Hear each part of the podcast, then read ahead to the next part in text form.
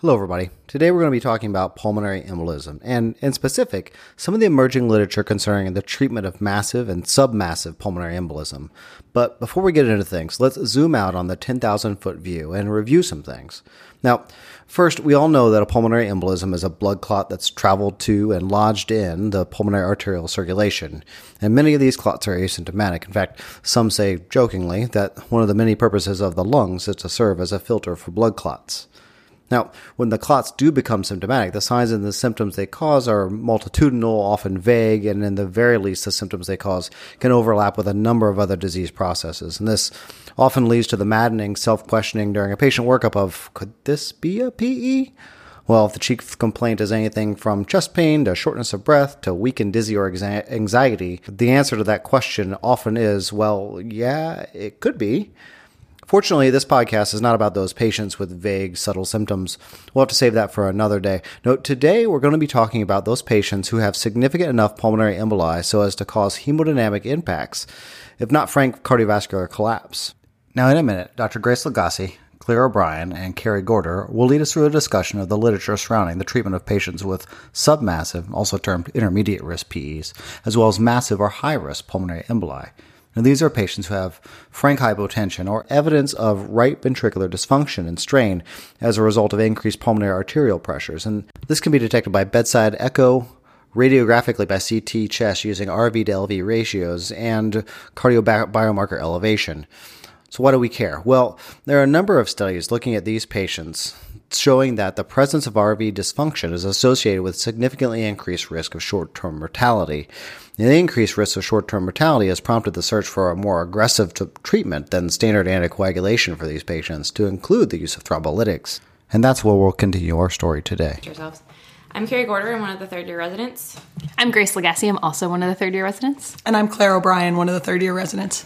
And we selected three papers to talk about PE. Uh, just by way of background, uh, there's about 100 to 200,000 annual deaths attributed to pulmonary embolism, and the people who do survive end up having pretty significant long term morbidity, um, usually based on sort of right heart failure. Uh, and for most of these patients, anticoagulation has been the mainstay of the therapy for a long time. But as new therapies have developed, fibrinolysis uh, was added to the treatment algorithm. However, there have been some problems with fibrinolysis. Even though these advanced therapies have the potential to reduce morbidity and mortality, they're not without risk. And I think Claire is going to talk about that a little bit. So, clinicians and researchers have been looking for safer ways to treat massive and submassive PE, such as catheter directed treatment. So, we thought that it was important to understand the role of catheter directed treatment for massive and submassive PEs, as well as potential other options for patients who have contraindications to systemic anticoagulation or thrombolysis, who have failed thrombolysis or have pretty significant hemodynamic instability. So we chose three papers that were fairly seminal papers in the PE realm that highlighted the variety of treatment options for acute, massive, and submassive PE and addressed some of the clinical challenges and areas for improvement going forward.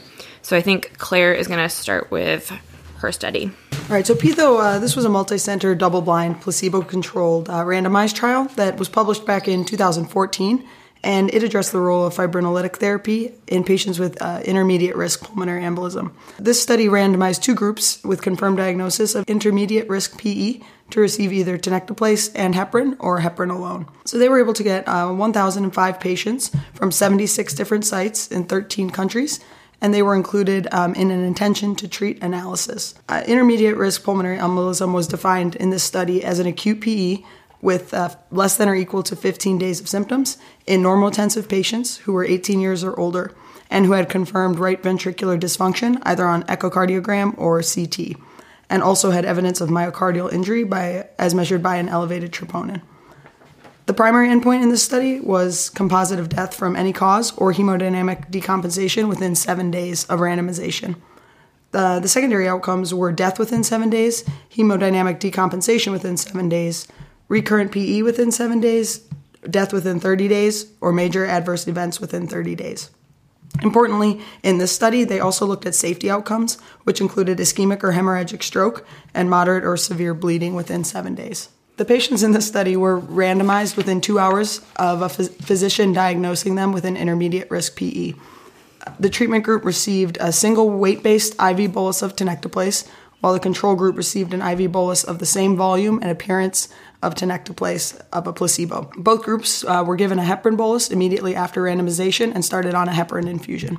The results in the study uh, did demonstrate a statistically significant difference between the two groups for the primary outcome, which was death or hemodynamic decompensation. But it's really important to note that the efficacy was driven by prevention of the hemodynamic decompensation and did not detect a statistically significant difference in the rate of death. Analysis of the safety outcomes demonstrated a statistically significant difference in the rate of both major bleeding and hemorrhagic stroke, with higher rates occurring in the treatment group receiving tenecteplase. Overall, in this trial, fibrinolytic therapy was associated with a 2% risk of hemorrhagic stroke and a 6.3% risk of other major bleeding.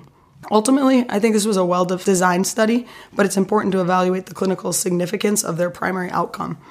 The authors in this study defined hemodynamic decompensation as the need for CPR, a systolic blood pressure of less than 90 for 15 minutes, the need for catecholamine administration, or a drop uh, of systolic blood pressure by at least 40 millimeters of mercury for 15 minutes with signs of end organ hypoperfusion. Given this broad definition of hemodynamic decompensation that was used in this study, I think it's very important to weigh the increased risk that they found of intracranial hemorrhage and other serious bleeding against the benefit of reducing the hemodynamic decompensation. It is important to note that a greater number of patients in the placebo group did go on to receive rescue open label thrombolysis. In conclusion, the study did show that a single bolus of tenecteplase reduced the composite of early death or hemodynamic decompensation in patients with intermediate risk PE, but was associated with an increased risk of intracranial and major bleeding. So while I think this study may not be practice changing in and of itself, it did demonstrate a need to look into other treatment options that may reduce the risk of hemodynamic decompensation while minimizing the risk of bleeding, such as catheter directed thrombolysis or low dose thrombolysis. And that's a pretty good segue into Seattle 2, which is the second paper that we looked at. That was published like a year, year and a half ago. And it was a prospective single arm multicenter trial um, that looked specifically at ultrasound facilitated catheter directed low dose fibrinolysis for massive and submassive PE, building on what uh, the PEITHO study had done. Specifically, it looked at the EkoSonic endovascular system, which is here to refer to as EKOS. It's the only FDA approved catheter based treatment option for high risk PE, and this was the largest study that evaluated it. Building on the previous study that Claire talked about it, we know that fibrinolysis works, but at a pretty high cost. So this study was the largest of its kind that looked at a more targeted low dose approach to treating these patients. It was performed across 22 sites in the US and enrolled patients from early 2012 until 2013. People were eligible for the study if they had an acute PE, which was defined as 14 days of symptoms or less, and it was a proximal PE, so a main or lobar pulmonary artery. And they showed signs of right heart strain on CT or echo uh, with an RV to LV ratio greater to or greater to or equal than 0.9. The primary safety outcome was major bleeding within 72 hours of the procedure, and the primary efficacy outcome was change in the RV to LV ratio within 48 hours of the procedure. They also looked at the PA pressures as a secondary outcome. There are slightly different definitions of what constitutes a massive versus a submassive PE, and each study defines them a little bit differently. This evolution uh, has changed, um, and the American College of Cardiology has some different definitions now. But at, in this study, they define massive PE as a patient with signs of cardiovascular collapse, including syncope, cardiogenic shock, hypotension, cardiac arrest. And submassive PE were patients who were hemodynamically stable but had evidence of RV dysfunction, which includes uh, elevated BNP or troponin due to their PE. So everybody in the study got unfractionated heparin at the standard dosing that we give to everyone who has PEs, and that should be done with all patients who get who have PEs, despite any advanced treatment that they're going to end up getting. They enrolled 150 patients, 149 of which ended up getting the EKOS. One died before they could get the catheter in them. Each patient got a fixed dose regimen of catheter directed TPA, which was 24 milligrams compared to the usual 100 for the systemic thrombolysis that people get. If you had a unilateral PE, you got a single catheter for 24 hours. And if you had a bilateral PEs, you got two catheters for 12 hours. Looking at the RV to LV diameter ratio, that was assessed by another chest CT about 48 hours after the procedure, plus minus like six hours. They also looked at the change in PA pressures as a secondary outcome immediately after the procedure, like while the patient was still in the lab. They overall found a 25% decrease in the RV to LV diameter ratio at 48 hours and a 30% decrease in the PA pressures by the end of the procedure, which is pretty impressive. Data was about the same for the massive versus submassive PE patients. With regards to bleeding risk, which was a main point of the study in comparison to the previous trial, they classified events sort of into major or minor bleeding risk, but they were really broad in how they defined what constitutes a major bleeding event, much more so than previous or similar studies. So they basically overestimated the bleeding risk. That bleeding risk, when they, that they termed major, was intracranial hemorrhage, bleeding that caused hemodynamic collapse, or any bleeding at all that required a transfusion, which is different than a lot of other studies. They documented 17 major bleeding events, accounting for 10% of patients in the study, but only one of these bleeding events required any sort of hemodynamic support with vasopressors, and none of them were intracranial bleeds. So, this is by far the largest study that's examined the ultrasound facilitated catheter directed thrombolysis for PE. It showed efficacy with improvement of the RV to LV diameter ratios and safety with improved bleeding risk compared to systemic treatment, specifically with regards to intracranial hemorrhage. The major downside of the study is it was a single arm study, so there was no comparator group. It can't be compared with systemic lysis or half dose lysis or anticoagulation alone. It also remains to be seen how useful the proprietary ultrasound component of the EKOS device is. There have not really been any studies that have looked at ultrasound versus catheter directed alone, and the small studies that have looked at ultrasound treatment for DVTs uh, have shown no benefit to the ultrasound component. But overall, the study did demonstrate efficacy and safety of this method of treating massive and submassive PE.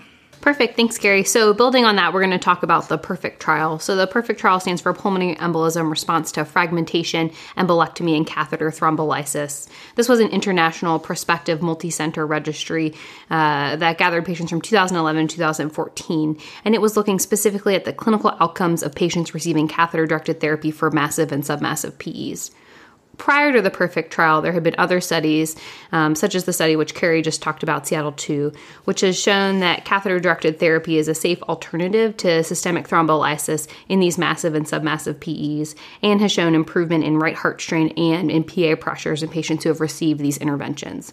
The perfect trial aimed to evaluate the safety and effectiveness of catheter directed therapy for massive and submassive PEs, but in a prospective, multi-center, and real world population. So the study enrolled 101 consecutive patients who either qualified as massive or submassive PE.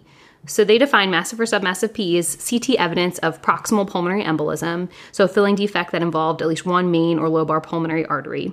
Massive P, in addition to this CT qualification, was defined as either sustained hypotension, so systolic pressure of less than 90, or requiring inotropic support.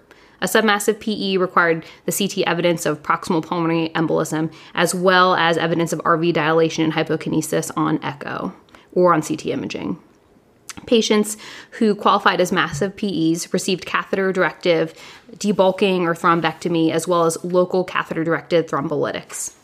Patients with submassive PEs received local catheter directed thrombolytics only.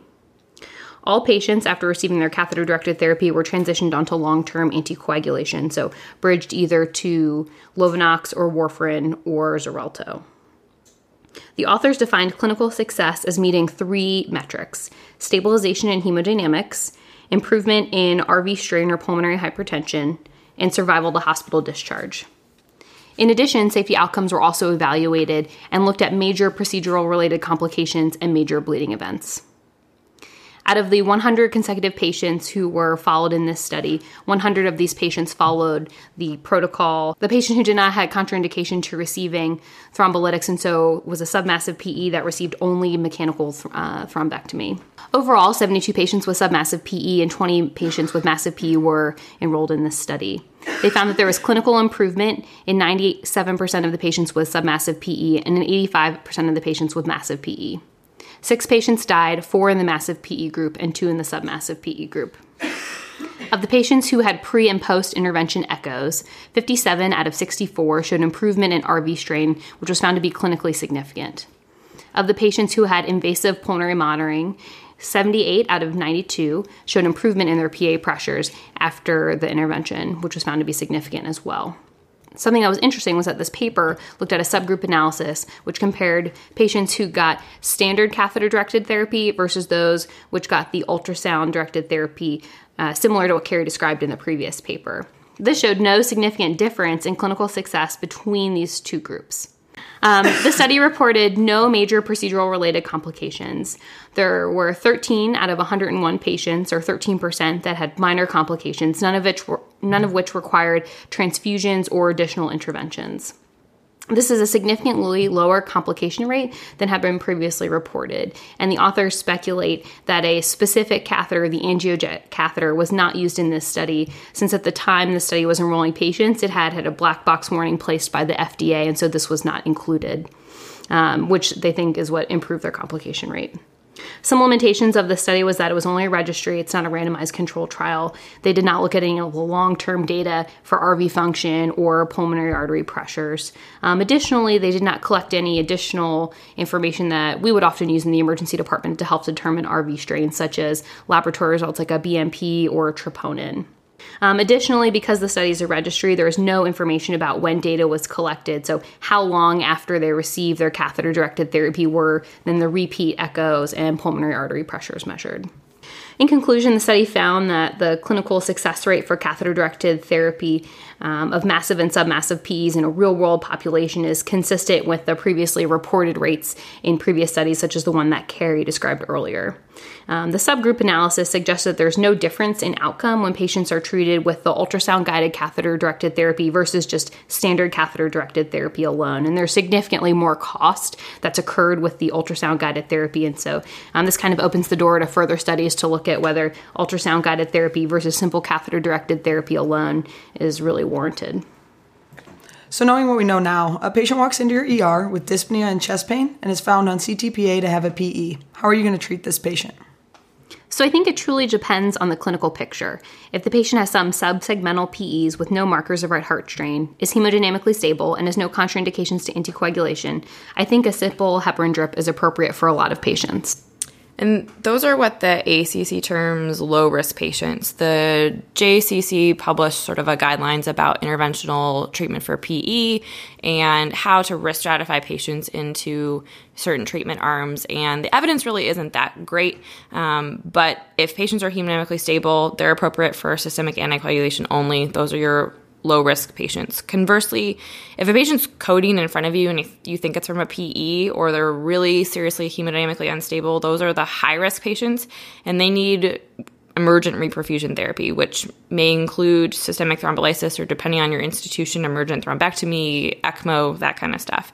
I think the art of medicine really comes into play here with the patients who are somewhat in the middle. I think 95%, I think, of patients are going to be either intermediate or low risk patients. And those are the people that we have to really decide what the best treatment option for them is. I agree, Carrie, and I think the Pulmonary Embolism Severity Index, or the PESI score, can try to help with this. It was originally used to identify patients with a PE who are at low risk for 30 day mortality, but it can also help guide clinicians into risk stratifying some of the more intermediate risk patients. I agree. And additionally, another way to look at these patients is based on some of the other criteria that we discussed in the literature. So, looking at the RV to LV ratio, seeing if there's an elevated BNP or troponin, which would move these patients into the submassive category, as we now have evidence of signs of RV dysfunction. So, here at our institution, if a patient comes in who is hemodynamically stable with a PE but has an elevated troponin and right ventricular dilation by CT, what would you do for this patient?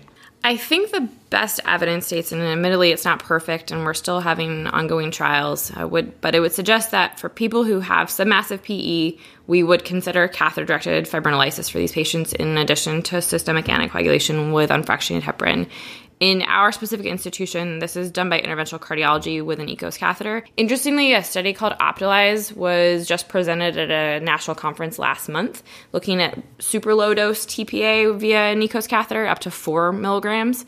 Um, I think they did 4, 8, 12, 24.